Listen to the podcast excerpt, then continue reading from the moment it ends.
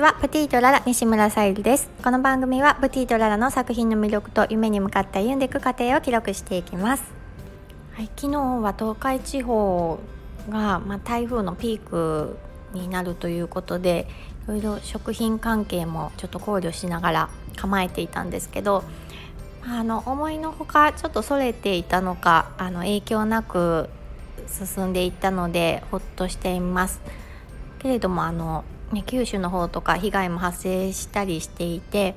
本当にね、非常に大きな危ない台風だったなと思います。今は温帯低気圧に変わって、すごくねほっとしているところです。で、私は昨日お休みということもありまして、もう出店まで日にちがないので、創作活動もちょっとお家でできる範囲でやろうと思って、材料なども持ち帰って、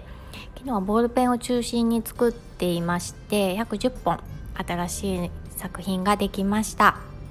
で、今日は、また創作活動場所をお借りしているところで、ヘアゴムアクセサリーを作ろうかなと思って今来ているところです。あと出店まで何日かな、 1,2,3,4,5,6,7,8,9,10,11,12,13,14,15,16,17,18 約19日で、そのうちで作れる日にちってもうほんと限られてるので、気持ちは焦ってるんですけど、焦らないように心がけながら作りたいと思います。いいものをね、やっぱりお届けしたいなと思いますので、楽しみながら忘れずに作っていきたいと思います。まだまだ東海地方も風はねすごく強くて、突風とかもあったりして、危険だなと思う場面もあるので、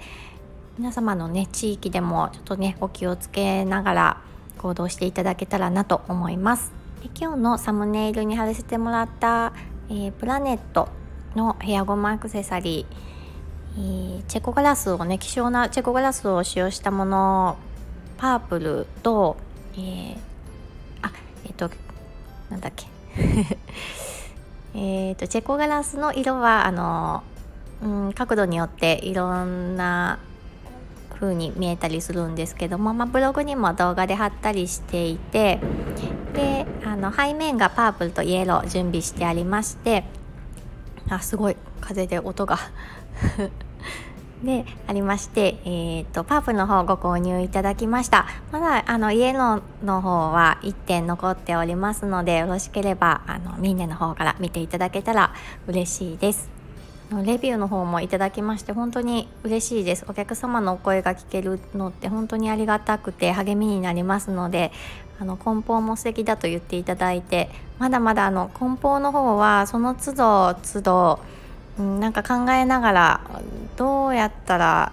もうちょっと自分の理想形に近づけるかなとか、お客様に喜んでいただけるかなって思いながら、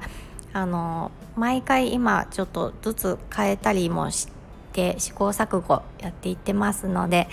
またその辺も楽しみにしていただけたらなと思います。今日も聞いてくださりありがとうございます。プティとララ、さゆりでした。